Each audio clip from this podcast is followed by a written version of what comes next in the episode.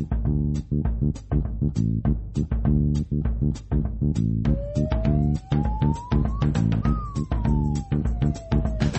ねねねつもじね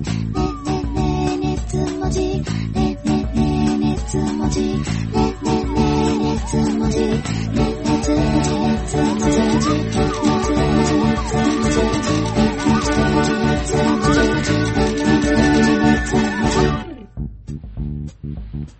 この番組は II パソコンの提供でお送りしています。明けましておめでとうございます。熱量と文字数編集長のサンキュー達夫です。どうも皆様ごきげんよう。いかがお過ごしでしょうか？まあそろそろね、仕事も始まるという方もいらっしゃるかと思いますけれども、今年もオタク活動を一緒に頑張っていければな、楽しんでいければな、なんて思っております。えこの番組、まあ、ポッドキャストね、皆さんからのメールで成り立ってる部分もありますので、今年もどうぞよろしくお願いします。えー、河原のね、石の下からなかなか出てこないリスナーの方々も、記者の方々もいらっしゃいますけれども、まあ、ふとしたきっかけに、まあ、ちょっとした2、3行のメールだけでもいただけるとね、幸いでございます。えーっと、今日はですね、今年もよろしくにょ2023ということで、毎年年明け一発目に配信している、今年もよろしくにょという、あの、各記者からの新年のご挨拶ですね。そちらの方を編集して皆さんにお届けしたいと思います。まあ内容はほぼありませんけれども。いや、あのーメールをね、いただいておりますので、一通読みたいと思います。え、ジャイさんからいただいております。えー熱文字編集部の皆様、明けましておめでとうございます。いつも楽しい番組をありがとうございます。昨年の第467回、今年もよろしくにょ2022では、編集部の皆様の抱負コメントを差し置いて、番組冒頭で自分の送った初メールが読まれ、びっくりしすぎて思わず再生を停止してしまったことを思い出します。長年石の下に隠れていたので突然のことに激しく動揺してしまったようです。そういう方いらっしゃいますでしょうね。だから、これ寝かせる時間が長ければ長いほどびっくりしちゃいますから、まあ、ちょくちょく送っていただいた方がいいかななんて思いますよ。ええ続きを読みます。その際は熱文字に対する感謝と課金させてくれという願いを送らせていただきましたが、今も長引くコロナ禍の中で変わらず番組が続いていること、感謝の伝に絶えません。そうですね、今年イベントやりたいですけれども、まあ、II パソコンさんもね、あのスポンサードしていただいておりますんで、なんとか今年も持ちこたえられればなと思います。えー続き読みます。自分は長年ガンダムオタクをやっていますが、かつてはオタ活から足を洗うことを本気で考えていた時期もありました。ほう自分はもともとはいわゆる設定中、データ中のオタクでした。うん。中というかね、オタクはみんな設定やデータ大好きですからね。ガンダムの型番やスペック、マニアックな設定などを知ることに喜びを感じていたのですが、その道は突き詰めるほどに周囲との溝が生まれます。一緒に盛り上がれる友人も何人かいましたが、実生活を送る上で何も生じない自分のオタ活に孤独感や閉塞感を感じるようになりました。いや、お見事です。そんな折に熱文字に出会い、自分とは全然違うアニメの面白がり方を教えてもらった気分でした。そして別の視点で作品を見ることへの関心も高まっていきました。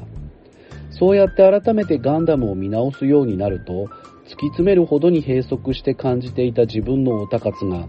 ちょっと視点をずらすだけで、突き突き詰めるほどに世界が広がっていき、他のアニメやエンタメ、現実との接点がどんどん増えていくことを実感するようになりました。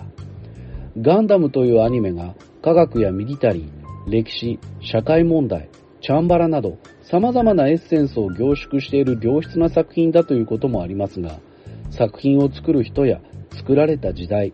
ファンの人たちなどへの関心が高まったことで、自分のオタ活と現実との接点が増えたことが大きいです。デズ文字編集部の皆さんはもともと芸人だったり別の得意ジャンルがあったりとアニメを見る際の視点を複数持っていらっしゃいます。そういった面白がり方の多様性を持つことの楽しさを実践によって自分に教えてくれたのが熱文字です。ありがとう、熱文字。本年も熱文字編集部の皆様のますますのご活躍を心よりお祈り申し上げます。ジャイさん、ありがとうございます。今年も新年一発目メール読ませていただきました。励まされますね。本当にね、おっしゃる通りで。まあこれやっぱりあの熱量と文字数のまあ基本理念でもございますしね、そこをちゃんとこう受け止めてくださった方がいたということで、まあ改めて新年一発目に読むのもふさわしいなと思います。また、新年一発目ということでね、軽い、あの、この番組、どういうコンセプトで集まったかということをちょっとお伝えしておきますと、もともと、まあ私や国井さん、比嘉くん、えー、まあそういった人たちでやっていたアニ、オタクアニメ、オタク芸人トークユニットというのがあったんですね。アニメ界という。で、そのアニメ界でも昔からもともとポッドキャストやってたんです。もう2000年代からずっとやってました。あの、結構ね、あの、もう殿堂入りとかもするような大型ポッドキャストだったんですけれども、まあ、その後、まあ、オタク芸人、まあ、当時はね、オタクを名乗っているタレントや芸人が本当に少なくて、まあ、我々そんな中ですね、えー、まあ、先輩には、まあ、ハリケーンズさん、吉本興業にいらっしゃいますけれども、まあ、その、もう、あとは僕らぐらいでしたでしょうかね。えー、まあ、三平さん、国井さんという、まあ、先輩も一緒にアニメ界やってましたけれども、まあ、あの、それらの活動がね、まあ、2000年代かなり活発になって、ずっとポッドキャストも人気があって、まあ、いろいろな媒体を変えながらも続けていました。えこの熱量と文字数が、あのー、まあ、始まったのはね、まあ、もう500回超えましたけれども、まあ、2008年ぐらいですかね。えー、2013年ぐらいですか。そうですね。2013年ぐらい。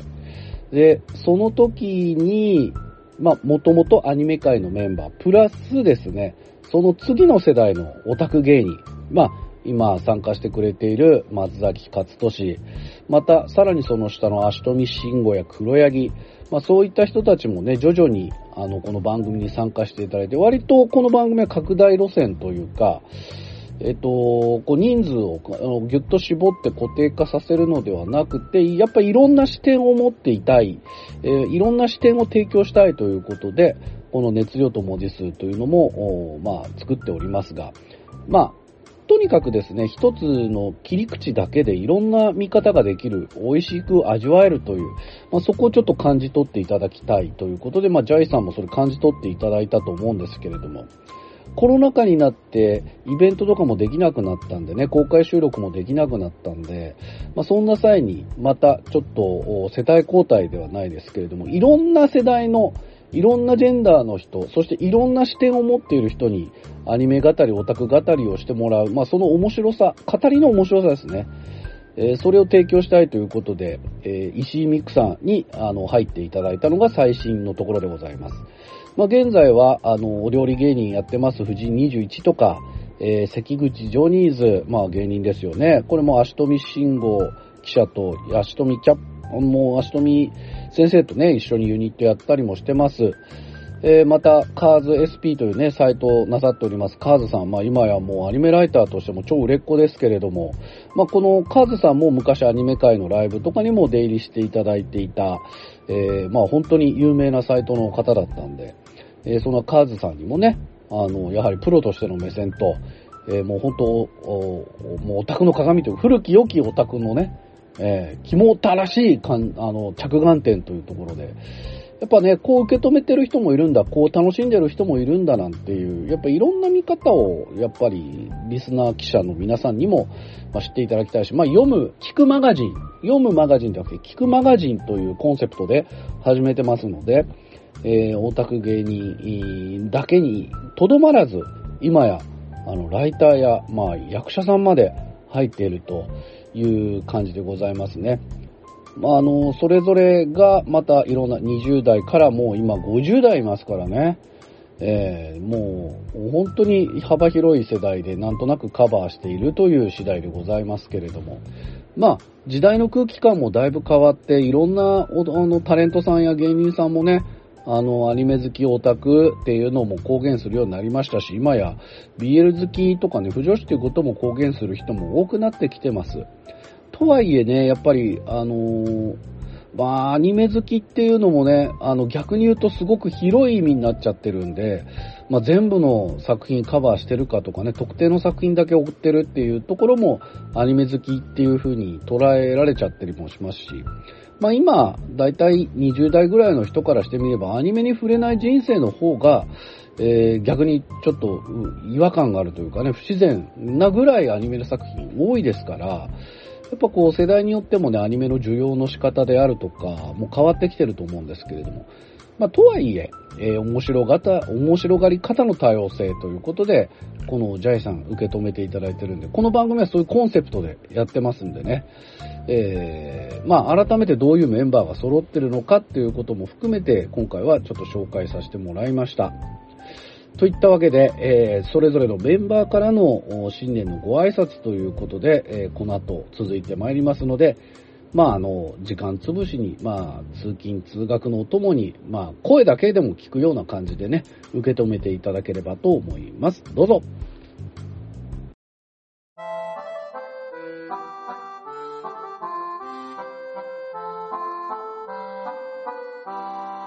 熱文字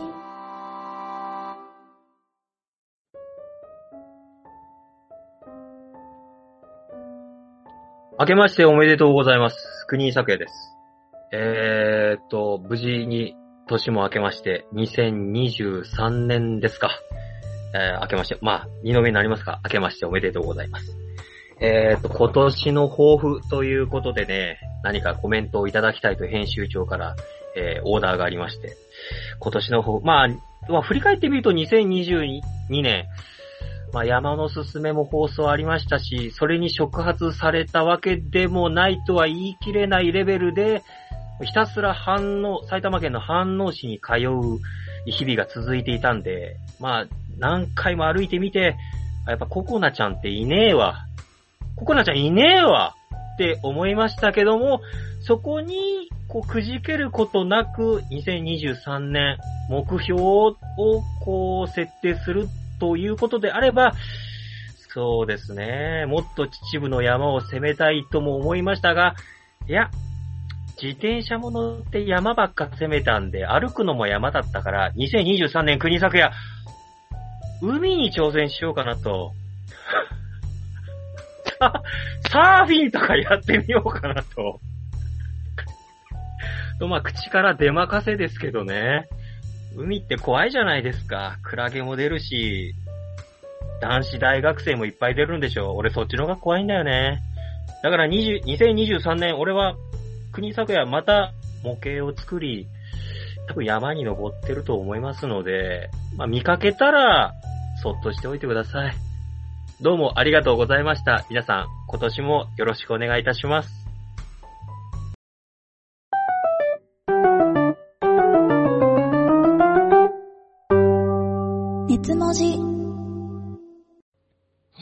明けましておめでとうございます。ひがもよでございます。はい、2023年のですね、抱負はですね、私、あの、プラモデルを始めようかと思っております。はい、国井さんのお家にですね、遊びに行ったのがきっかけでですね、いわゆるその 3D の物体っていうんですか、あれを作るということにですね、非常に興味を持ってましてですね、いろいろですね、私のゲーム配信のチャンネルなどで、初心者用のね、ガンダムの簡単に作れるやつがあるって聞いたりしたんで、ちょっとそちらをやってみてですね。で、最終的には腕前を上げまして、ドールを作れるぐらいまで腕を上げてね。で、火が燃えるメイデンをですね、たくさん作ってですね、こう、パラダイスを作れればと思っているんですけどね。まあ、今年は無理ですけど、まあ、将来的には考えております。で、あとですね、まあ、私の、えー、今年のですね、おすすめゲームといいますか、期待のテレビゲームとしましてはですね、バイオハザードの RE4 というですね、これもリメイクなんですけど、このバイオのですね、えー、2のリメイクっていうのが超傑作だったんですね。まあ、3の話は置いといてですね。で、4がめちゃめちゃ面白いゲームキューブのやつだったんですけども、それのですね、その、ファンの人が作ったリメイクっていうのが実はありまして、それも非常に出来が良かったんですけども、次にカプコンさんがですね、こう、最新のゲームエンジンで作るバイオ4っていうのがですね、非常に楽しみでございます。これですね、ゲーム本編もまあ、ちょっとアクション寄りになった作品ではあるんですが、おもし、が大変面白いです。で、もう、一番ですね、楽しみなのが、ヒロイン大統領の娘さん、娘さんなんですね。これゲームキューブの時でもね、めちゃめちゃ可愛かったんですが、これが最新の CG だったらですね、どんなに可愛いのかっていうのと、そして、あのー、当時、男子がたくさんやってですね、なんとか大統領の娘のですね、こう、パンチラオみたいなのがですね、果たして最新機種でどうなっているのか、ええ、もう全部の機種で出ますんでね、PS5、Xbox シリーズ X、ね、そして Nintendo Switch、どうなるのかっていうですね、どこのメーカーで買うのが一番ね、こういい感じなのかっていうですね。まあ、パソコンのね、絶対なんて言うんですかね、スチームだったら、改造しちゃうんだよね。で改造のやつじゃなくて、ね、本、やっぱ本家が作ったね、公式のチラリズムみたいなのをですね、非常に期待しますんで、ぜひともカプコンさん、よろしくお願いします。あとはあの、アイドル男子でスーチーパイという僕の大好きなゲームがありましてですね、それの新作ができるかもよっていう噂があるので、そちらも期待ですね。はい。あと、アニメ的にはですね、なんとかですね、えー、今年中には、ボブサイコのですね、え2と3を見たいなと思っておりますので、よろしくお願いします。というわけで、皆様、本日も、あ、本日じゃないです。すいません。えー、本年も、えー、こちら、熱量と文字数、そして、日が燃えのことをよろしくお願いします。では、ありがとうございました。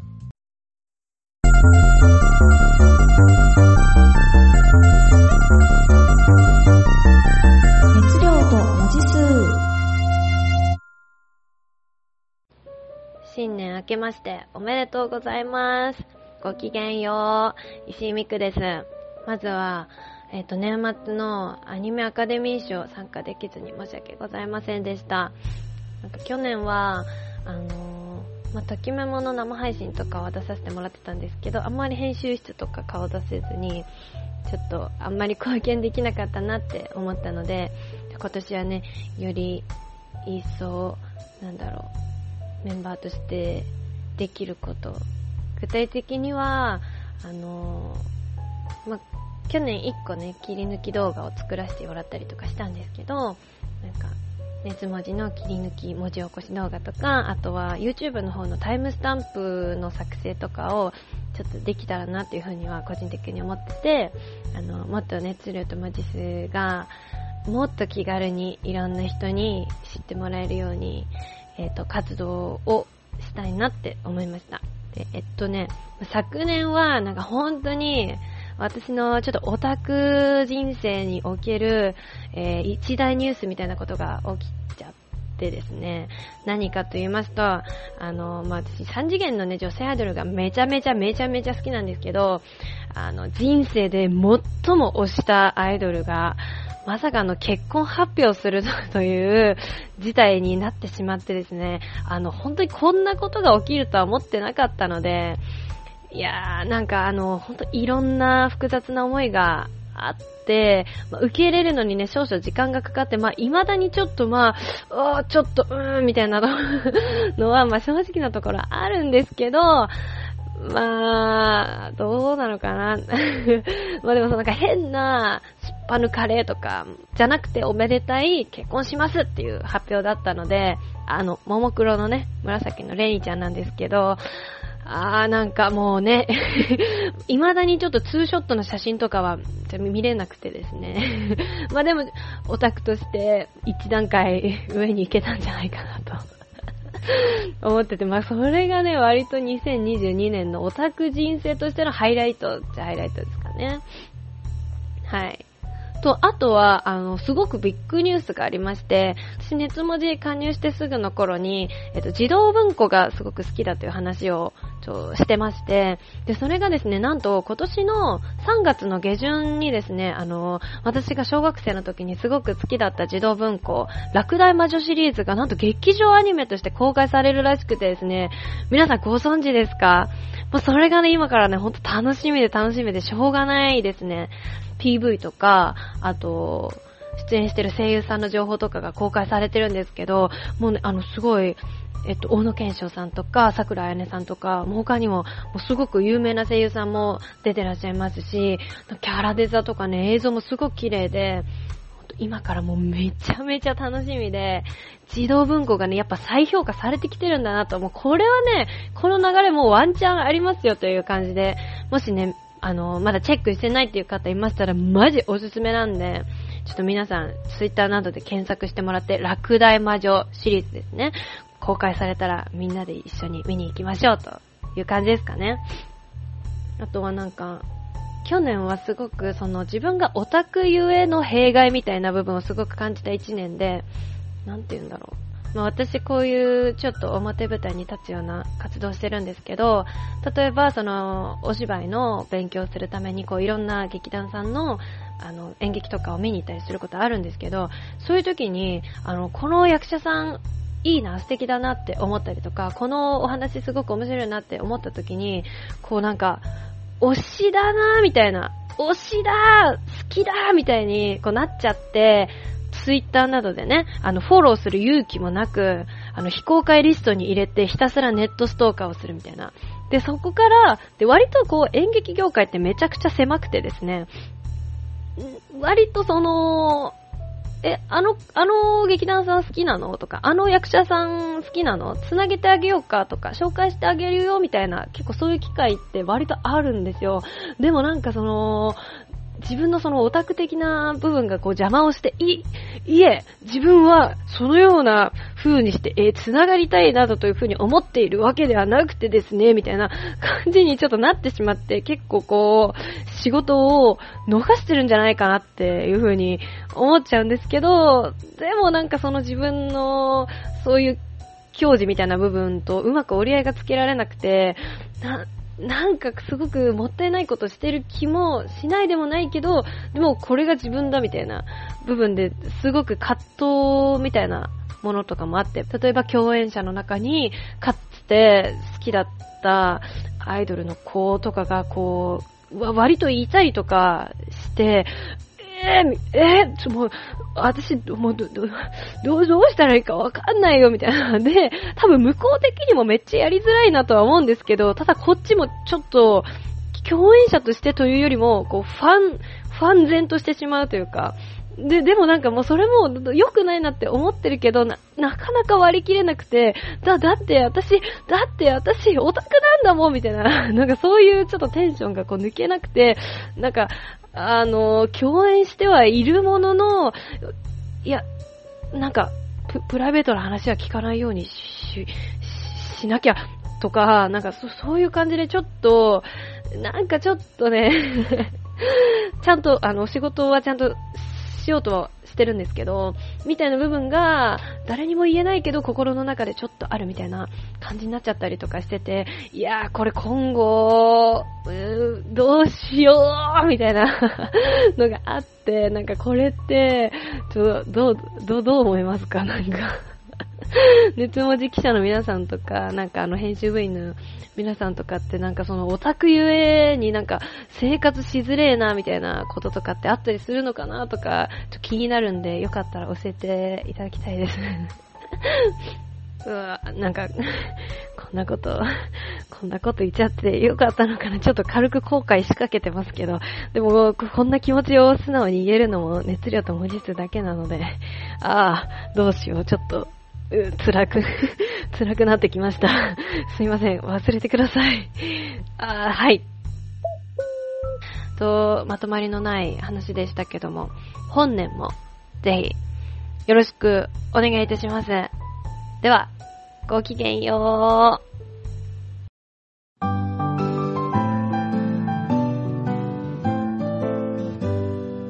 熱文字新年明けましておめでとうございます。カーズ SP のカーズです。えー、っとですね、まあ、正月、皆さんはいかがお過ごしだったでしょうか？私の方はですね、まあ、特に1日2日は引きこもって仕事したりとかですね、まあ、モンスターハンターやったりとかですね、いろいろと、まあ、通常運行してました。まあ、3日の日は、あの、初詣に行ったりとかですね、久々に外の光を浴びましてですね、ようやく人間らしい感じになってきたかなという感じです。まあ、去年本当にアニメが非常に多かったんですけども、今ざっとこう見返してみると、やっぱりリコリコのブームですとか、まあもちろんこう、水星の魔女続いてますけども、こちらの方も人気だったりとか、やっぱ話題作が非常に多かったんですけども、やっぱり、あけびちゃんのセーラー服ですかね。はい。あの、これ、あの、年末にも言いましたけども、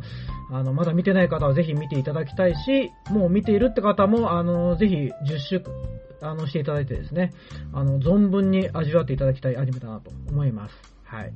こんな感じでですね、まあ、カーズ SP の方もですね、あの、元旦から更新しておりますので、一つよろしくお願いしますということで、熱文字の方もね、あの、サイド B に出させていただきますし、あの、イレギュラーでね、あの、通常放送の方にもですね、出ることもあるかと思いますが、一つよろしくお願いします。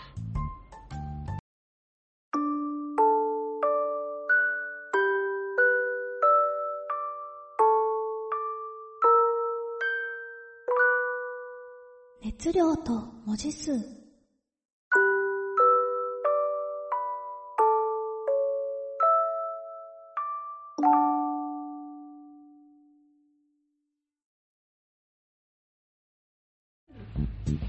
超初心者向けパソコン教室 II パソコンは、わからないことがわからないあなたのための教室です。教室でのパソコン、スマホの操作から、出張指導でのプリンター接続やインターネット、メール設定など幅広く受けたまわります。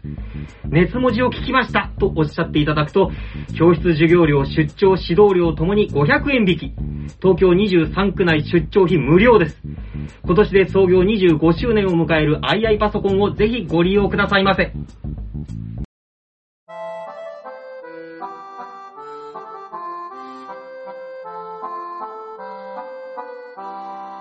熱文字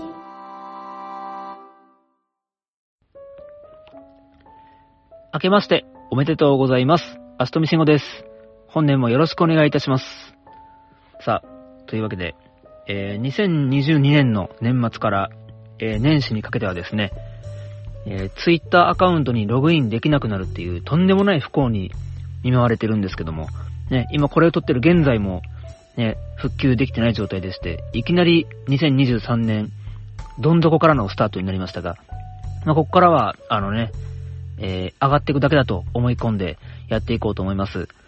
えー2023年の、えー抱負なんですけども、まあ、やっぱり、健康第一ということですね。あのー去年ですね、夏と、えー冬に、え2回体調を崩しまして、ね、あのライブ飛ばしちゃったりとかしたんですけどもね、やっぱあの、健康じゃないとね、あの、この熱文字でも、えー、親善権やってますから、ね、アニメも見ることできないし、ね、アニメソングのライブに見に行くこともできないですからね。うん。ちなみにこれ今撮ってる現在も、えー、15時間ぐらいぶっ続けでちょっとアニメを見る機会がありまして、かなり体目体力消耗してるんですけども、ね、ちょっと体調に気をつけて頑張っていこうと思っております。えー、そして、去年はですね、えー、五等分の花嫁の原作の、えー、春場ネギ先生がですね、えー、ワールドオーターのファンアートを描いてくださったりして、ね、これあの、どういうことかわかんない人に一応説明しますけども、去年 M1 グランプリっていう大会がね、漫才の大会があって、M1 グランプリって3回戦からはネタの動画が YouTube に上がるんですね。で、あの、五等分の花嫁の中野四つ葉ちゃんの抱き枕を抱いてネタをするっていうのをやってたんですよ。そしたらそれがご本人の、えー目に届いたみたいでして、ツイッターの方に、えっ、と、ファンアートを書いていただくという、えーとんでもないことが起きましてね。えーまあ、こういうありがたい、ねイラストを描いていただいたんで、えーもう、ますますその二次元にね、その恩返しができるような活動ができたらいいなと思っております。えもちろん芸人としても頑張っていきますので、この熱量と文字数にも、えー貢献できるように頑張っていきますので、よろしくお願いいたします。えーというわけで、えーアストミシンゴでした。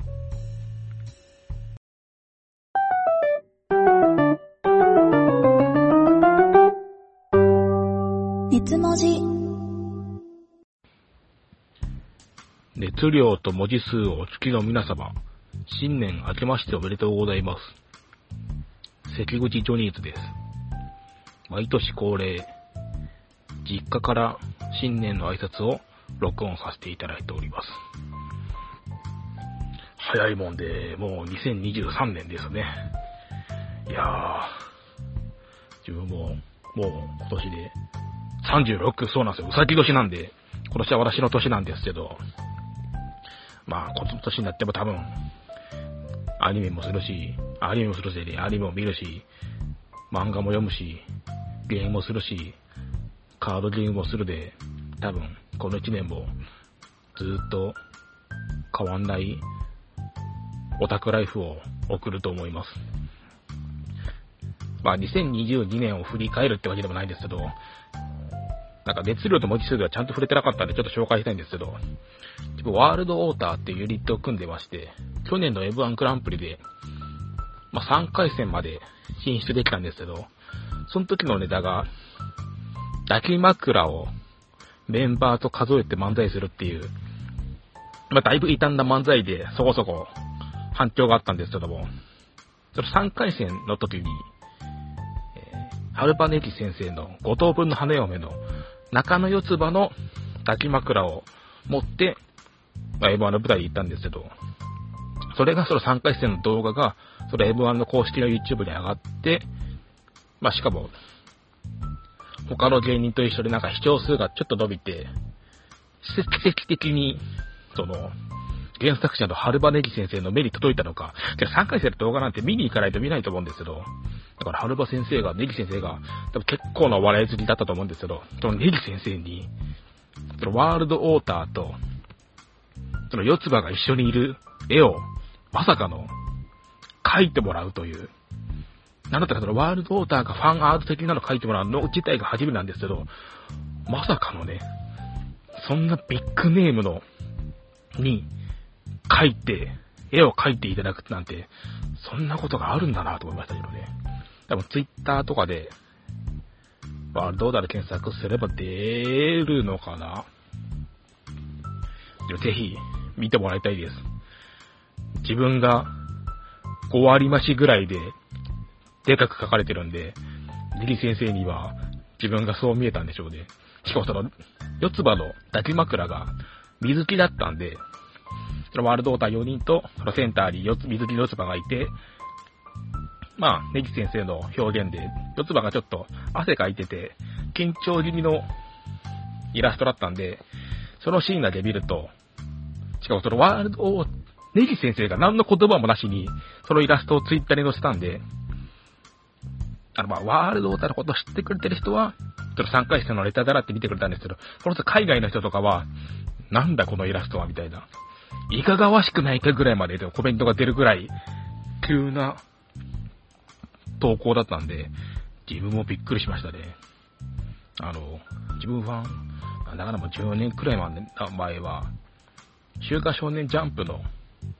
関連の番組に、まあ、反レギュラーポジションで出させていただいて、ずっとジャンプ芸人として、それを有料とかいろいろやってきたんですけども、こんなところで、マガジン側の資格が、今私は、集英者と講談社の間で揺れ動いてます。勝手に。マガジンなぁ。けどね、漫画のツイートすると、マガジン関連の公式アカウントって結構いいねとかリツイートしてくれるんですよ。自分がそれワールドオーターの方の YouTube のチャンネルで、マガジンでやってる、カナン様はあくまでちょろいっていう漫画が今好きなんですけど、それを紹介したら、なぜかその公式アカウントがリツイートしてくれて、あれ？いよいよ、ジャンプ芸人から2023年は、マガジン芸人に乗り換える時期なのかなーってなんてこと思ってます。漫画版の化け物語が、やっと、化け物語としての物語が一旦終わりそうなんです。なんだったら化け物語で終わっちゃうのかな猫の黒白とかいろいろ挟んでるけど、けど怪奇伝習出てきてるから、いつまでやってほしいんですよね。オーグレイト先生の超画力で、あの、歯磨きシーン見たいんですよね。伝われ。わかる人だけわかれ。ね。なんかあるかな、あとは。まあ、変わらず、まあ、繰り返しだけど、アニメも見るし、漫画も読むし、ゲームもやるし、カードゲームもやります。何も変わりません。ただ、ちょっとだけ講談社関連のツイートが多くなるかもしれません。うさぎ年なので、うさぎのキャラって仲いいのかな？パッと浮かばない。いや。こんな感じで、今年1年もよろしくお願いします。関口ジョニーズでした。明けましておめでとうございました。どんな挨拶？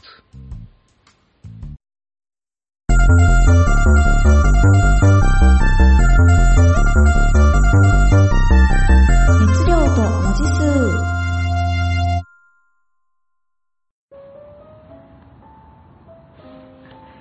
年明けました。ごきげんよう、黒柳の岡本です。ごきげんよう、黒柳の野崎です。よろしくお願いします。お願いし明けましておめでとうございます。明けました。明けましたね。まあ、これも、うん。バリバリ、元日のそう、1月1日の19時。13分でございます。わー。ちゃんと正月に撮ってます。いやー、すごいね。今日、どんな一日でした？お前のためにずっと料理してたよ。5時間キッチンに立ってました。あなたが楽しくお出かけしている間。えでも、一緒に行こうって言って嫌だって言ったじゃんよ、さ。嫌だって言ったけど、お前のために5時間料理するとは言ってない。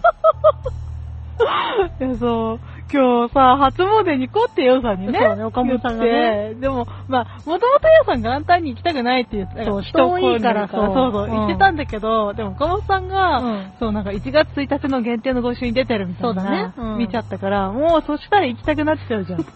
そんな、あるに決まってんじゃん。いや、それ元全然、もうやめよう、この話。誰も興味ないから。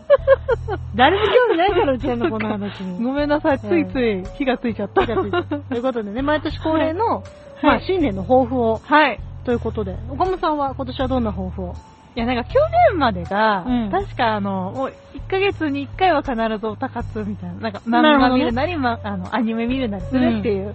多分叶えられたと思う。多分 いや、なんかやっぱりもう、課金はおたかつじゃないからいや、ね、言っとくけどじゃあ大丈夫、あの、ほら、このさ、スパイファミリーとかさ、チェーンソーマンとかさ、それ後半戦なんだって。2022年後半戦の話しか岡本さんしてないんだって。いや、でも多分ほら、程よく前半は、うんタイの BL ドラマ見てただろうし、あーまあ、なんだっけ、あと金条例だっけ？そうそうそうそう。中国のも見てたもんね。出たし、あったし、あとほらフリーの英語もなんか見に行ってたし、あそうだね。そうそう。だから本当はね、うん。男キャラのアカデミー賞やりたかったの。うんうんうんうん。そう、でも、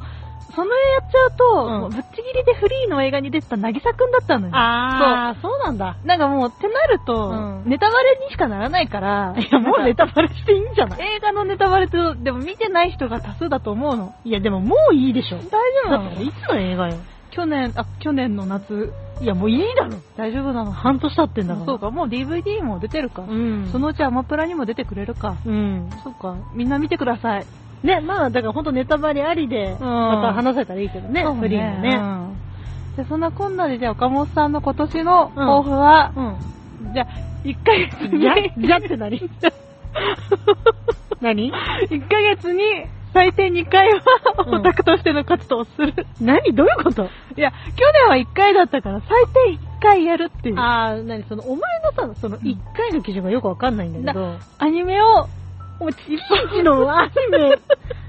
いや、月一も見ない時があるからさ、まあ、ね。月一も漫画もさ、うん、なんかそのさ、なんかその、ツイッターとかの漫画は見るけどとあか、わかるわかるわかる。あとなんかその、ピクシブとかの、あの、あれは見るけど、だからこの、あえて、まあ、例えば本屋さんで漫画の単行本を買うとか、そうそうそうそそうう。まあ、言ってしまえばアニメの全シリーズを見るとか、そうそうそうっていうことをするってことね。そうそうそう。まあみんなそれ普通にやってんだけどね、多分。なかなかやっぱこれがね、できなくなっちゃうの。わかる。なん、なんかね、うんその、あ、今月何もしなかったみたいなことがわか。る。やっぱあっちゃうの。ある。だから去年、一昨年は1個って言って、うん確か一昨年それできてなかったのよ。だから気がついたら、そうそうそうそう。2月終わってたみたいな、ね。そうそうそうそうあーもうほんとそれあるあるなんだよ、ね。今年は、だ去年は多分できてたから、うん今年はそれのさらによく2っていう。ああ、なるほどね。そうそうそう。いいんじゃないでしょうか。あ、よかったいや、他人のね、そんな、豊富にね。ー。うん。いや、それダメですよ。言えないからさ。まあ、オタクとしてね。うん。だって岡本さんって今ズートピア見てるから。いや、お前ズートピア見てる途中で寝落ちるなーってずっと言ってたじゃん。でなんかね、眠いんだよ、ね。楽しい元旦ですね、あなたは。だって出かけてさ、うん。岡本さんお風呂屋さんにも行ったよ。そうだね。それで今ご飯食べて楽しい一日をお過ごしのようで。い。いやー、ありがとう、やよさん。はい、じゃあ、やよさんの抱負を。はい、私の抱負はですね、はい岡本さんとね、かなり近いっちゃ近いんだけど、なんだろう。あの、めんどくさがらない。おー。あの、なんか、まあ、実際、去年の話の、キンキンの話をすると、ううん。ちまだあの、スラダン見に行ってないの。あ、岡本さん見てない。大好きなのに、うん。めんどくさい気持ちが勝って、スラダンってか映画館に行けないの。うん。あんなに近くにあるのにね。そううん。なのに行ってないとか、うん。で、見ようと思ってた、例えば、あの、まあ、一気に一個ぐらいは絶対こう、女の子しか出てないアニメがやってるにもかかわらず、あいいかなと思って、うんついなんかこう、見慣れてるアニメを見てしまう。何度も見たアニメのシリーズをもう一度見てしまうとか、なんかこう、新しいことをするのに、うんこうなかなかこう、積極的になれ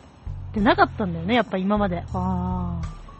で、それは、ーうんおそらく、年を取ると加速すると思うの。うん。それは、心情的じゃなくて物理的に加速すると思うの。はいはいはいはい。だから、できるうちにやろうと思って。あー。やさんもうすぐ誕生日だから、年取っちゃうねっちゃう。そうそうそう。それまでにやろう。それまでに見に行こう、スまあラダ別にさ、うち自分の年齢よく分かってないからさ、年取ることには何の、あれもないんだけど、やっぱ体力がまあまあまついていかないのは嫌だから、うだから行きたいと思った場所には行きたいし、あ。うん。やりたいと思ったことはやりたいなって、うん。なんか、じゃあ筋トレしよう。そうなんだよね。やっぱオタク活動ってかい体力いるからさ、うんまあそれも含めて、うんうん。なんかこう、精力的にとはまた違うんだけど、うんその、いやりたいと思ったことはやりたいなと思った。だ去年の後半はちょっとそうしてたのよね。あ、そうなのね。そう、行きたいと思った場所には、もうだジブリ美術館行こうって思った瞬間に行ったしね、やっぱり。そうか、誘ってくれた。うん。一緒に行った。だなんかこう、で、私、人嫌いだからさ、うん。人がいる場所に行きたくないわけよ、基本的には。ででもやっぱそういう場所って人がいるのよ、やっぱりどうしても。しょうがない、それは。そうそうそう。だそういうところも、ちょっとずつこ克服してね。あー。じゃあ岡本さんと一緒に出かけようっていうことっていいんですか？まあ元日しょっぱなから行かなかったけどね。まあそれは行きたくなかったから行かなかったんだけど。まあでも、あ、お互い活には関係ないからね。そうだね。だからなんかこう、まあまずスラダンを見たい。うん。あー、見よう見よスラダンをまず見て、う。うん。なんか、スラダン特集やってもらおう。あー。まだやってないよね、やってないあー、よかったよかった。うん、なので、はいまあそんな感じかな。あー、わかりました。若さのないうん新年の抱負で本当申し訳ないんですけれども。そんなことないよ。バイタリティ溢れてたよ。やってやろうっていう精周神でね年。の危機感が強かったけど、まあでも、ね、うん去年よりも、うんまあ、ゲーム配信だったりも含めて、うんもうちょっと、もうちょっと配信率上げられたらなって思うんだよね、うん個人的には。女子最高会議もそうだよね。うんなんか、撮るだけ撮って流さないみたいなのがすごく多いからう、ん。まあ、それを流せるような体制を作っていくというか、はあはあはいけたらいいなと思っておりますので、皆様ぜひ、今年の黒柳と熱文字も変わらず、よろしくお願いいたします。お願いします。以上です。ありがとうございました。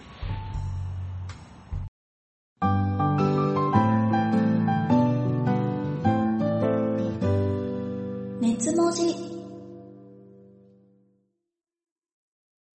明けまして、おめでとうございます。藤井21です。皆さん、いかがお過ごしでしょうか？えー、お正月、家でゴロゴロしたりとか、溜まった冬アニメ見てたりとか時間あるんで、まあでも実家帰ってゆっくりしてるって方もいるんですかね。まあいろいろな過ごし方あると思うんですけど、まあ私事ですけど、えー、大晦日、12月31日が仕事納め。で、1月1日が仕事始めという、まあ忙しい。忙しい、ありがたいことにね、忙しくさせてもらってるんですけど、で、えーっと、年末年始、まあ、大晦日から正月にかけて、だいたい僕毎年やるんですけど、あのー何あったかなって思い出して、前の年とか。で、1年なんかあったことを思い出すんですけど、まあ、大体思い出せないんで、僕スマホに写真撮ってあるんで、それを見て思い出すんですけど、僕、去年、それを、その写真、去年1年の写真見てて、あ、去年僕、あのー岩下の新生姜ミュージアム行ってるなっていうのを思い出しまして、あの、岩下の新生姜ミュージアムご存知でしょうかえっと、まあ、あの、あれですよね、岩下の新生姜。あれのミュージアムっていうのが栃木の方にありまして、えっと、元々の本社が岩下の新生姜の本社が栃木にありまして、そこのミュージアムっていうのが、えっと、栃木県の栃木市にあるんですけど、そこに行ったなって、僕、あの、岩下の新生姜が好きで、まあミュージアムっていうぐらいなんで、いろんななんかこう、歴代のなんか、岩下の新生姜のパッケージが飾ってあり、あったりとか、CM とかが見れたりとか、まああと、岩下の新生姜を使った料理の、が食べれたりとか、岩下の新生姜食べ放題なんで、レストランで。で、まああの、もちろん変えたりもするんですけど、そこにサインが飾ってあるんですよ。あの、いろんな著名人の方。岩下の新生姜ファンの著名人の方のサインが、まあめっちゃ飾ってあるんですけど、壁一面に。何百枚とかそんな単位で飾ってあるんですけど、そこで、僕はあの、まあ、ミュージシャンとか俳優さんいる中で、そこで、あの、唯一あの、写真に撮っちゃったサインがありまして、それがあの、漫画家の師走の奥名先生がサインを書いてらっしゃいまして、うわ先生来てると思って、めちゃくちゃ嬉しくなって、うわお世話になってましたなってますと思って、あ、先生も好きなんですねって思って、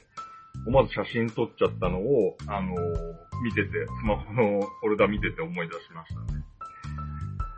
まあで、あの、新生姜と、その、僕、ああいうカリカリしてて、あの、酸っぱいものが好きなんで、ですけど、で、なんかその新生姜と似たようなもの、おせちにチョロギってあるのご存知ですかね？あの赤い、あの、ちょっと渦巻いた巻き貝みたいなんですけど、僕あれ好きで、まああれが年末年始にか売ってないものなんですけど、季節ものなんですけど、まあそれがもうめ食べたいんで好きなんで。なんで、暮れにあの、築地の方でね、チョロギを僕あの、買い出しに来ましてね、あの、2キロ。2キロのチョロギを買いまして、まあそれであの、お正月はまあ、過ごそうかなって思ってるんですけどね。はい。2キロのチョロギと共に、2023年迎えました。ちなみになんですけど、あの、チョロギの花言葉、あの、調べてたら、あの、楽しい人生とか、喜ばしい驚きっていう意味があるらしいですね。まあ、ちょうどいいかなと。まあ、なんか、楽しい人生を、喜ばしい驚きが2023年の2キロ分、2キロ分やってくると思うんで、あると思います。2023年もよろしくお願いいたします。藤井21でした。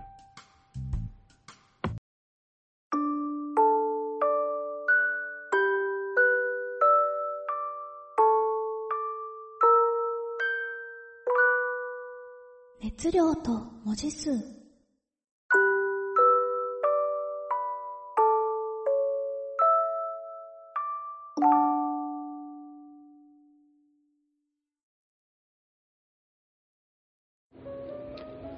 といったわけで、め各メンバー聞いていただきました。あの、松崎住職ね、松崎勝利がですね、どうしてもこう、正月、仕事で忙しくて、あの、声の収録ができなくて間に合わなかったんでね、そこら辺はちょっと申し訳ないと思ってますけれども、まあ、住職もね、今本当に大変な時期でございます。あの、ぜひ皆さん、あの、応援していただければなと思いますし、またこの熱量と文字数でね、喋る機会も、ま、積極的に作っていきたいなと思っておりますので、まあ、サイド B、あるいは松崎住職に対するね、まあ、質問、ご意見なども、まあ、ぜひメールください。まあ、あのね、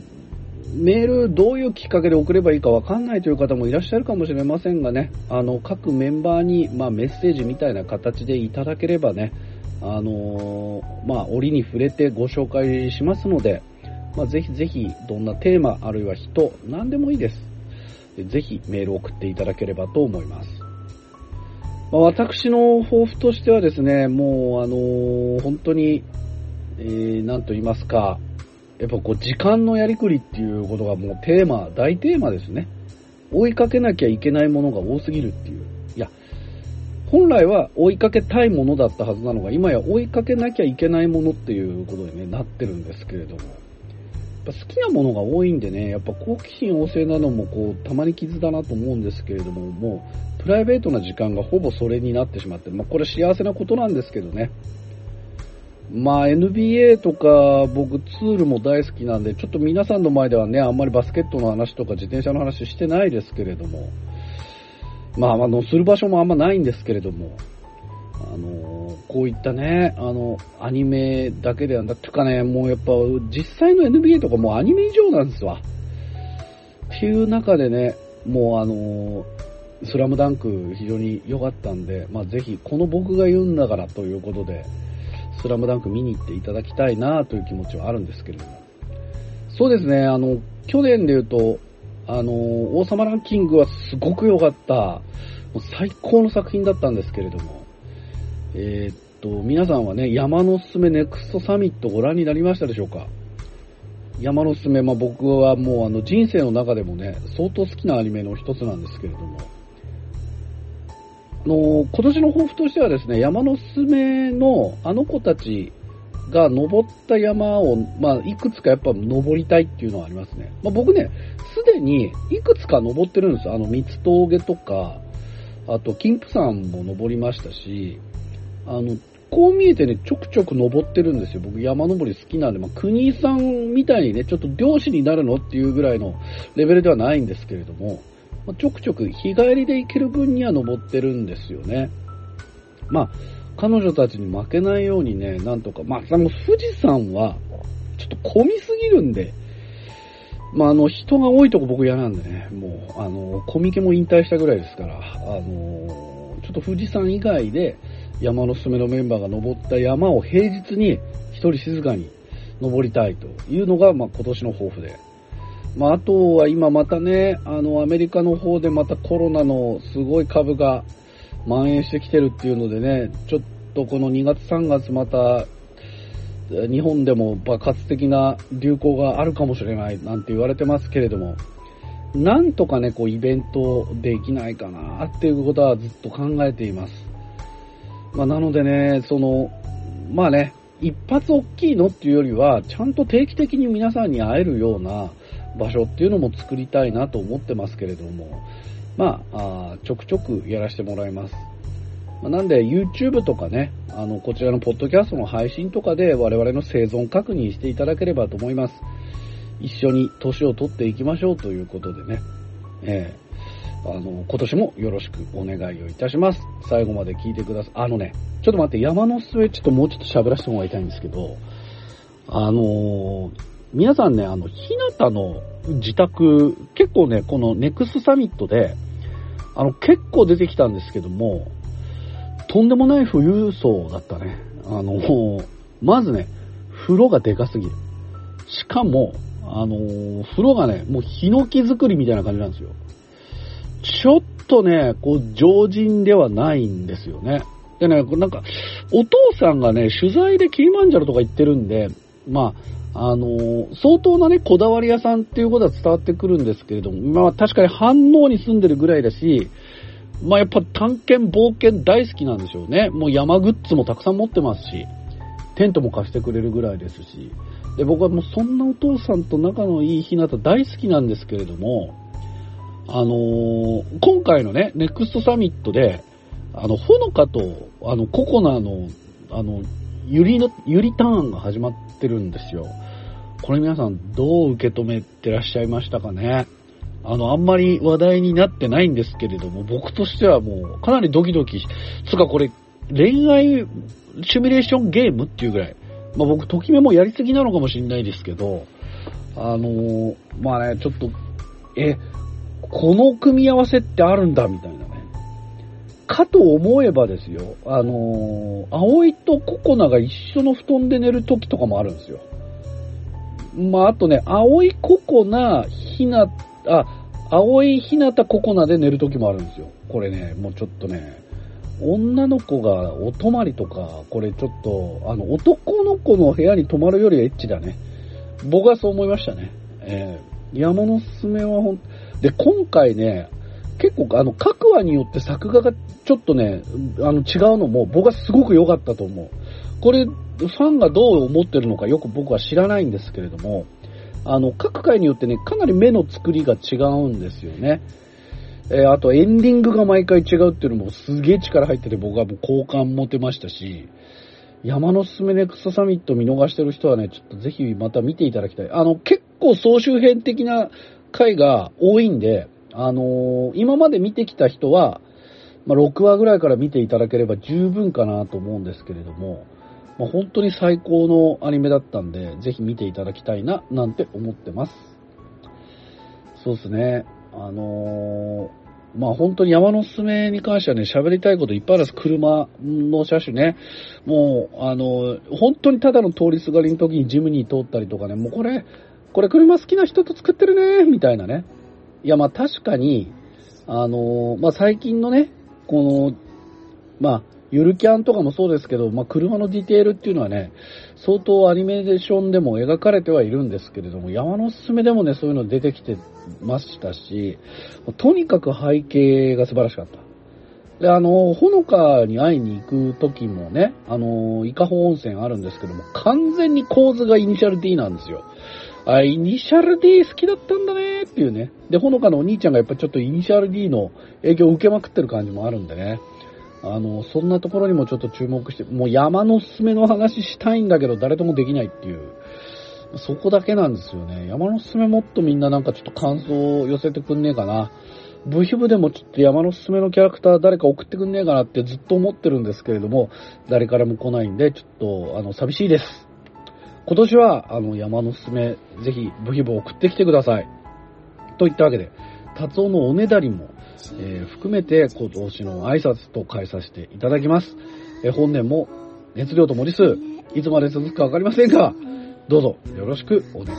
いたします。今年もよろしくにょっ